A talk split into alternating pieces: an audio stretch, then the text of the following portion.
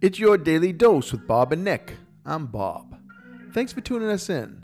Today, Nick and I explore the concept of talent envy. Sometimes people just have skills that you wish you had. Nick is a terrific writer, and I'm a pretty decent artist. We both admire and appreciate each other, and at the same time, we both kind of wish we had each other's gifts. It's a funky love that Nick and I have. Check it out. This is the way I go with artists and inventive people and creatives. First, I get totally blown away. Yeah. Then I get a little jealous. Like I didn't, I didn't do that. You know, I would I wish love I to had be- thought of yeah, that. Yeah. I would love to have that all together. And then I get inspired. Like, but I can do more than I'm doing. Right? I may not be able to do a Amiga level robot or city, but I can do something more than what I'm doing. And that's more pushing the creative envelope. So Do you ever feel like, you know, looking at someone uh like him or any other artist and go, ah, I wish I had different a different skill set. Huh.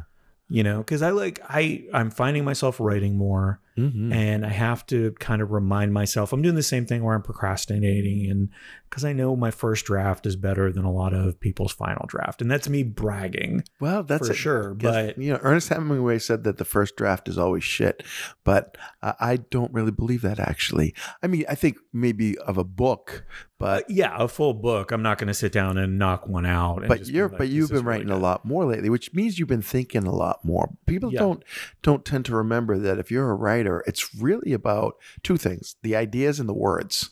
Right, and the ideas are very often the tougher part of the of the deal. You know, you have pretty good words, word usement structures, right?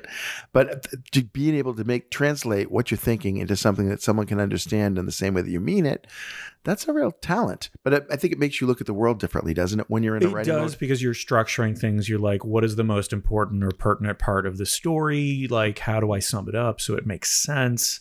Um, and how do I still add some flavor to it, even Yeah. if it's like very uh, news driven or something along those lines? I get a little leeway there with some of the places that I write for. Did they let you use your sense of humor? Oh yeah, for sure. yeah. But I would trade the skill to write for the skill to draw in a heartbeat. Ah, really? Oh yeah. Wow. Because there's something so much more. It feels like there's something that's been produced when you draw. It, it almost feels like, and I know this probably isn't true because I can't draw, right? But it feels like, okay, you know when you're done when you're drawing. You know No, if something looks like it's supposed to. You know if you're. It's much easier to say I've conveyed this when you're drawing. This is what I'm saying in my head. I right? know, I know. It's Like, so but I know you're going to say, uh, I don't know that that's 100 percent Uh, accurate. No, I mean I, I get I get that because you can see the product, but we still have to decide when to put the pencil down or when to put the chalk down, or that, on, that's that's a challenge that we have. But the other side is this: I've tried to imagine what it would be like to describe in words something that I've drawn, to to be able to put into someone's head using words the picture that I've created, and it seems almost impossible to Yeah. me. It seems so much harder than just drawing it and showing you than to be able to describe it. I've been doing something lately um, that's really a hybrid of, of writing and drawing. It's modeling. Uh, and I'm not talking modeling like, you know, doing the runway. I'm talking about clients hire me to articulate the model of their business models or the organization's fight against in one case it was against uh, eviction so i had to articulate in pictures the the plight of people being evicted in central florida all the dynamics that surround that kind of like storyboarding. kind of yeah yeah yeah yeah. actually it's Okay. it's very much like that except for it's got to be in one sheet typically or you know a couple of slides that that lay it all out. It can't really be long and stretched out. The my point is trying to simplify it Mhm. you know but it's but it's a tough challenge to be able to take all their words and convert them into something visual so i've got a hybrid you know where i've got to choose the specific words that are most important and the images that will convey what it is they're trying to convey and i know this is super ambiguous to, to hear me talk about this but if you could see they send me 35 pages of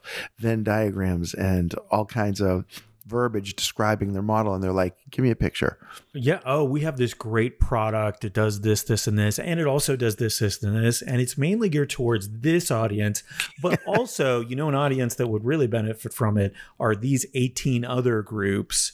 And yeah, and, and they keep getting I, I keep getting the urge to reach out to the client and say hey strip out everything that's not essential here anything that you think we might not need take it out so that i have that to look with but then i realized i'm wimping i have to make those choices i have Yeah. to look and say this seems important this doesn't seem important and make them justify it and and most often i hit it but it's a little bit of a struggle you know Yeah, I mean, there needs to be some back and forth, but you are probably really good at, you are, I shouldn't say probably, you are really good at being empathic as far as who the end user is or oh yeah the yeah. person who's being told the story. Yeah, well, that's the most important thing. Yeah. The hard part is that very often the client thinks that they're the, that they're the Oh, audience, God, no.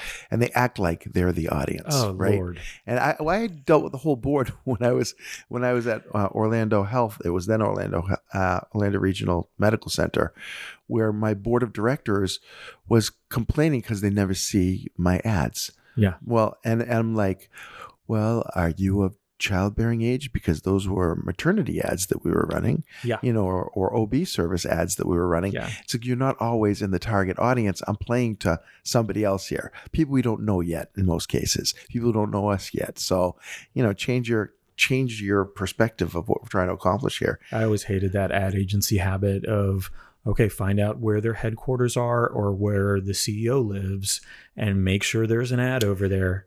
it's smart though. It's, It's, smart because they have to uh, see it. That's the the, justification. Because otherwise, what happens? They get they get irritated, bothered. Oh, they yeah. fire the agency, and then you lose your chance to work with them. So you waste a couple of ads in order to be seen internally. CEOs, are you listening to this? Yeah, see what you make us do. It's not our fault. Yeah. You got to recognize that when we're putting ads out on your behalf, we're not doing advertising to you unless you are trying to attract CEOs. Right. And then, then we're completely wrong. Yeah. Then you just need to talk then to I your friends. totally get it. hey, it's Nick. Thanks for listening.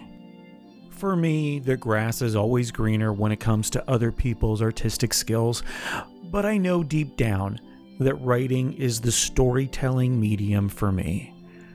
I just really like words, and when they go in the right order, mwah, chef's kiss. Oh, wait, maybe I should take up cooking. I'll get right on that. In the meantime, have a great day.